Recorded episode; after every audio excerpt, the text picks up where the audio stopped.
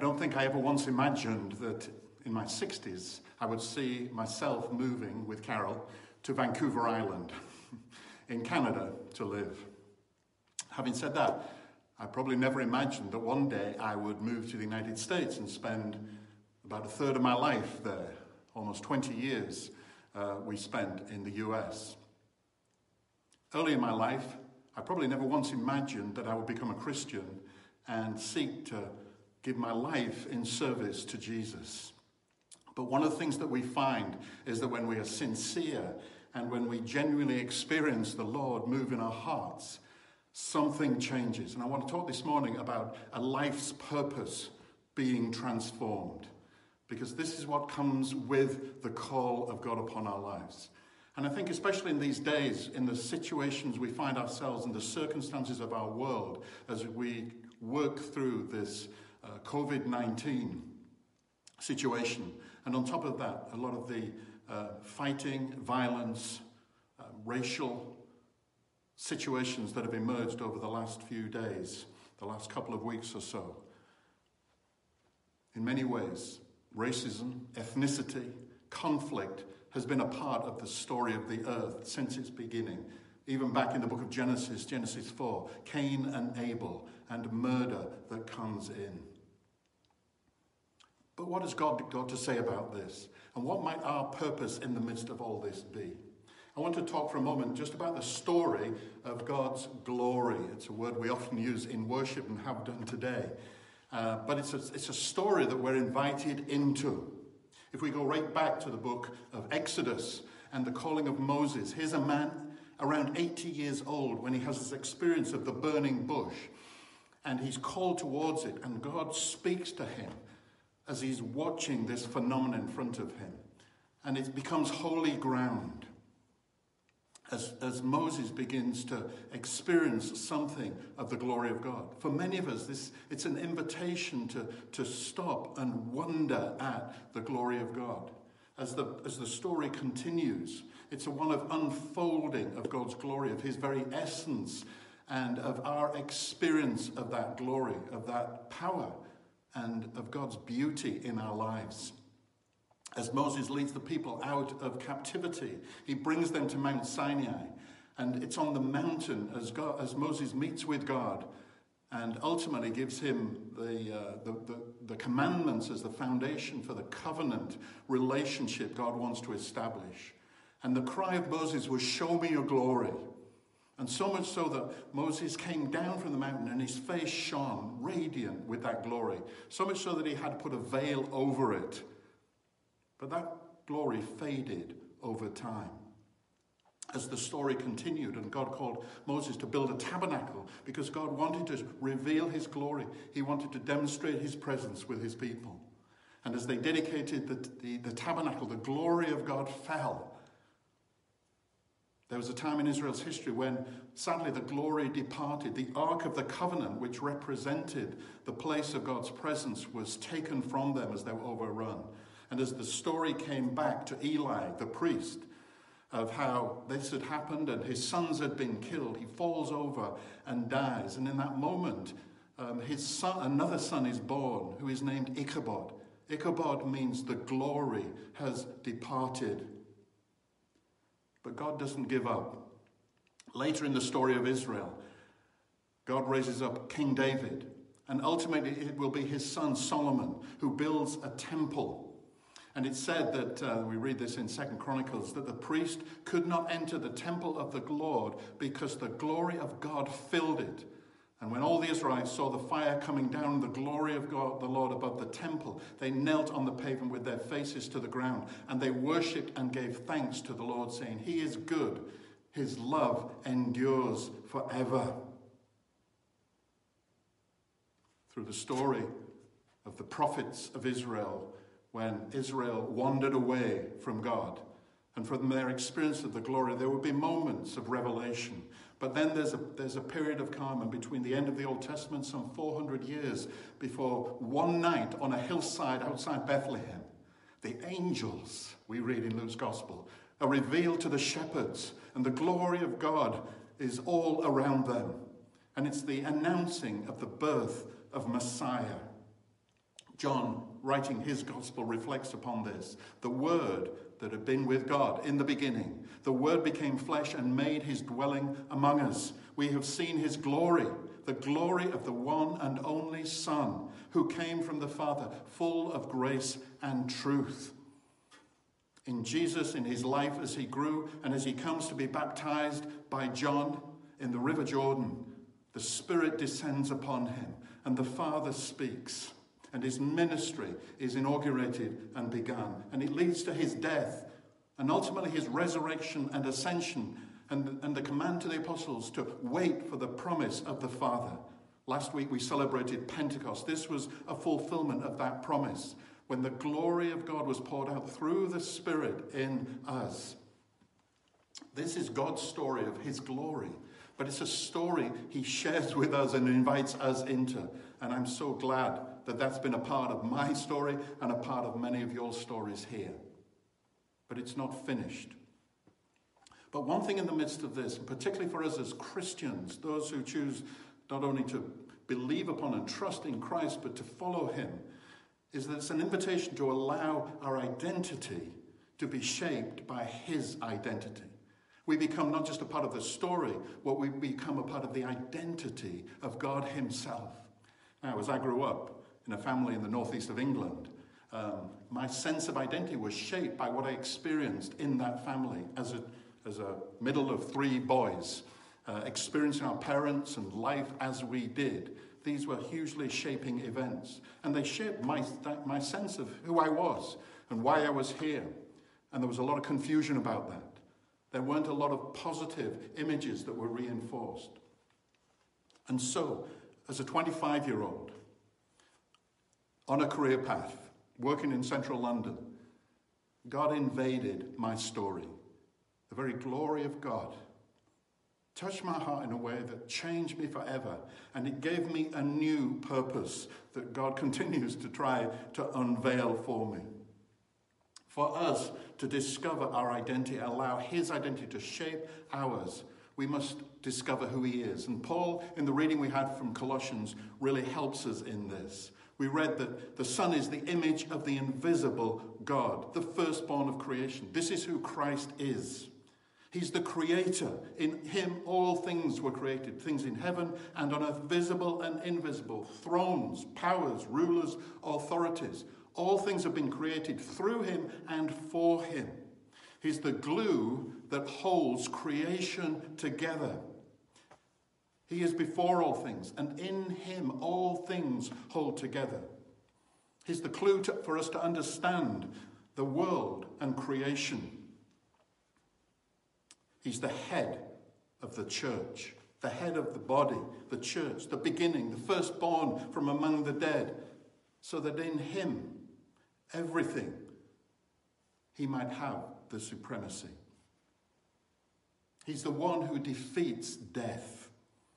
And he's the one who is the very expression of the fullness of God. The one who reconciles creation to himself by his death upon the cross. And in this act of love, this act of self-surrender, not for himself, but according to the will of his Father, but for the sake of you and I, Christ makes peace between God and creation. He heals broken humanity. Paul goes on to say, "For God was pleased through him to reconcile to himself all things, whether things on earth or things in heaven, by making peace through his blood shed on the cross." This is what Paul describes as the mystery once hidden from ages past.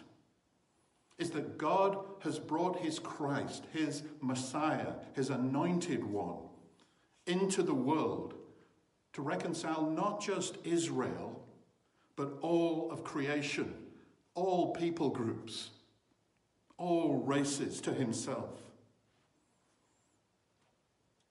An important message for our current situation is to remember that we are all made in the image of the one God, wherever we are from.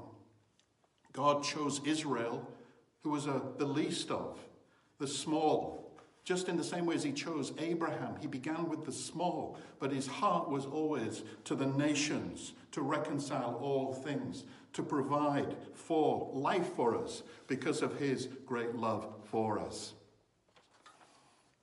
And so this love conquers sin and death and hatred. His love brings peace between humanity and God. And this is why ultimately the greatest message for today, as it has always been, is the message of Christ. And Christ becomes the clue to show us how God loves us, how he loves you, how he loves me. And therefore, because of that, in him, this is who we become. I want to just pause a moment and just invite Jesus to speak to your hearts. To recognize that we have been grafted in to Christ, grafted in as the people of God. We, white Europeans, many of us, grafted in to a Middle Eastern family. We are the beneficiaries of that.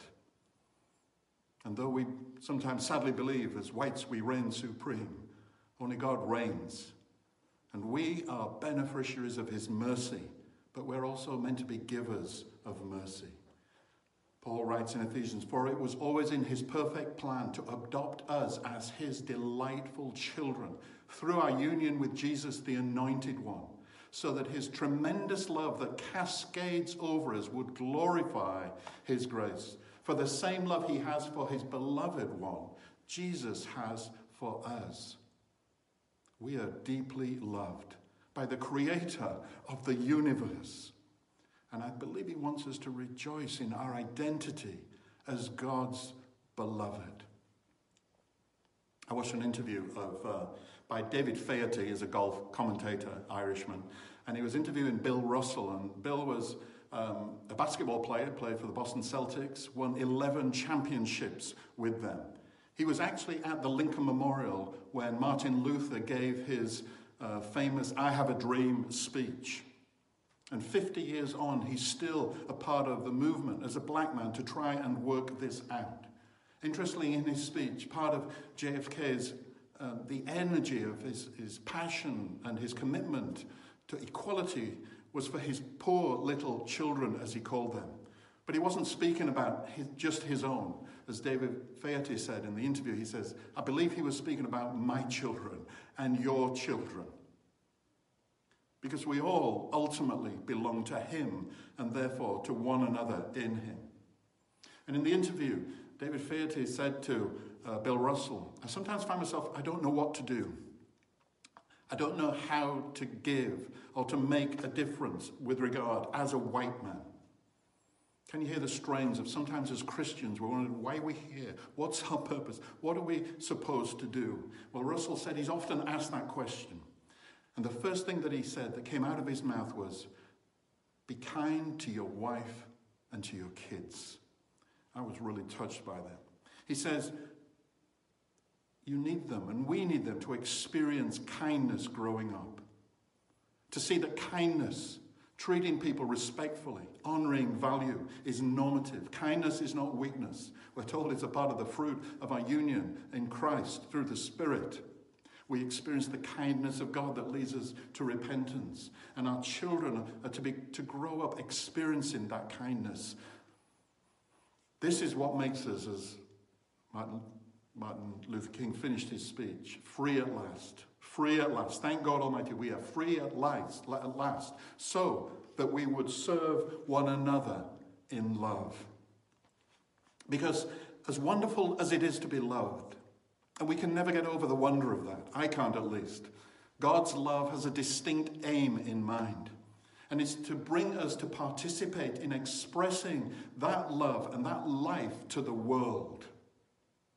This is what Paul said by saying, God wanted to make known to those among the Gentiles the glorious wealth of this mystery, which is Christ in you, the hope of glory.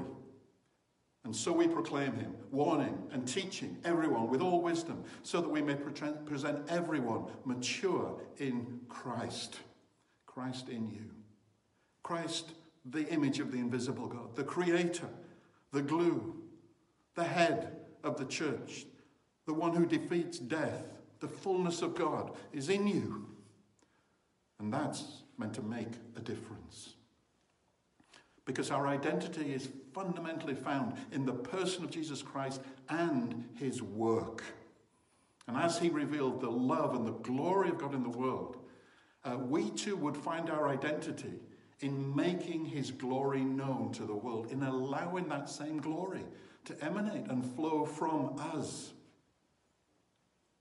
As we believe in Christ, as we put our trust in him, then we experience the beginning of this transformation.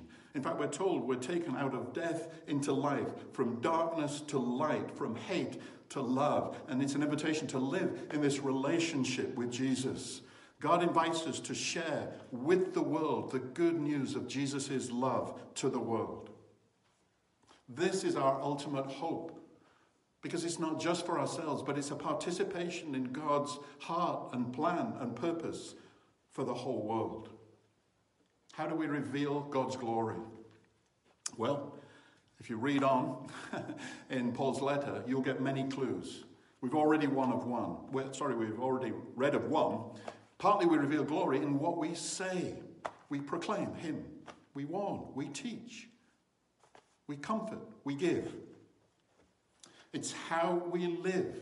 The way we proclaim glory is the manner in which we live and carry ourselves. We're told to put off the old, that old Mike shaped by this family of origin. I bring a part of that with me into the story of God. But now I have a new identity and I have a new purpose, but there's new power as well. I've been given a new man or a new person. We all have. It's him. And we're told to put him on. So put off anger, deceit, hiddenness, and put on. We reveal the glory in the manner in which we treat one another. Do we show that mercy I spoke? Do we express kindness, as Bill Russell reminded us about? Do we act in humility, thinking not only of ourselves, in fact not primarily, but of others? Are we gentle? Do we forgive quickly? And importantly so, do we exhibit the peace of Christ? Because of what he is doing and has done in us. And Paul also then will go on to say that we release and exhibit this glory in our lives at home. This is why our marriages, the way in which we bless our spouses if we're married, the way in which we treat our children if we have them, echoing back to those words of Martin Luther King. Isn't it fascinating how important the home is? Because we're trying to create a new family of origin rhythm. That some of the things it took me years and years to get free from and broken off of me so that I could literally walk in the newness. I want my children, my children's children, to have more of the blessing of the new life, the new man, him. And this is our transformed purpose, to bear the image of God that was once marred but has now been restored, to be glory bearers, to carry the glory of God into the world. All of us. And all of these facets and aspects of our life, how we live, what we say, the way that we treat one another, our lives at home when nobody sees, these are to be devoted to Christ. Paul says, like I said, put off the old person and put on the new, who is like our Creator, Jesus himself. It's his nature. It's his character. And all of these environments are opportunities, the good and the bad.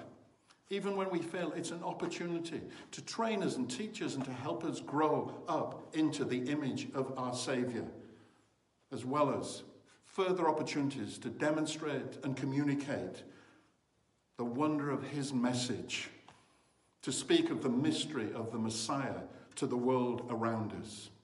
This is why the Spirit is given. This is why Pentecost is celebrated, and we live in a constant Pentecost, so that the very glory and light of Christ in us would cause us to live differently and reveal him to the world. I just want to pause as we close and invite you to ponder this reality that God, in his great wisdom, sees you as a bearer of his glory. He shared his life with you. He has entrusted himself to you. Now, how does that impact your heart? Does that make a difference? Does that draw you deeper into his love for you and a deeper desire to make that love known? As you ponder this reality of this extraordinary call to know God, to be in relationship with him, to both give and receive love to and from him, but also to bear the image and essence of that reality out into the world in which you live. I want you to reflect upon your lifestyle for a moment, upon your relationships. Think about your personal life, your family dynamics, the work that you do, your spiritual life. I want you to invite the Holy Spirit to speak and to reveal. Is there any aspect or part of your life that may be hindering in some way God's great delight and desire to reveal his glory through you and for him to be known through the dynamics of how you live? Invite the Holy Spirit to speak to you about why this may be the case. And bring that in a prayer of confession to the Lord, knowing that when we confess our sins, he's faithful and just to forgive us. We do this from a place of covenant love, of being the beloved of God for us, believing in us more than we believe in ourselves, and yet committed to Christ being formed in us, our being changed and shaped by this extraordinary love. And so we can come with confidence. We can confess our sin. We can own the brokenness, but also invite the power of the Holy Spirit to touch us, to change us, to give us new desires, a new power, a new truth to live by. Let's bow our heads and pray. And allow the Holy Spirit not just to bring revelation, but to bring assurance of forgiveness.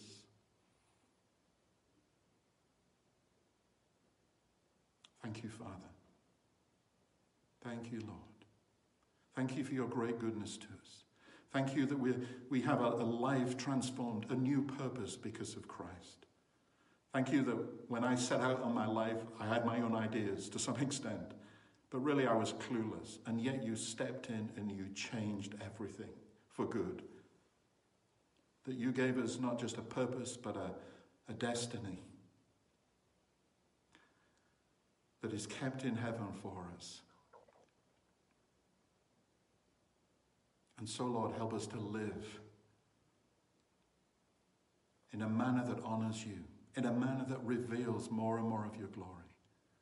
And give us courage, Lord, to be changed, to receive new truth, to risk new patterns and new ways of relating to you, to one another, to our spouses, our children, our friends, within our community. For the glory of your name we pray.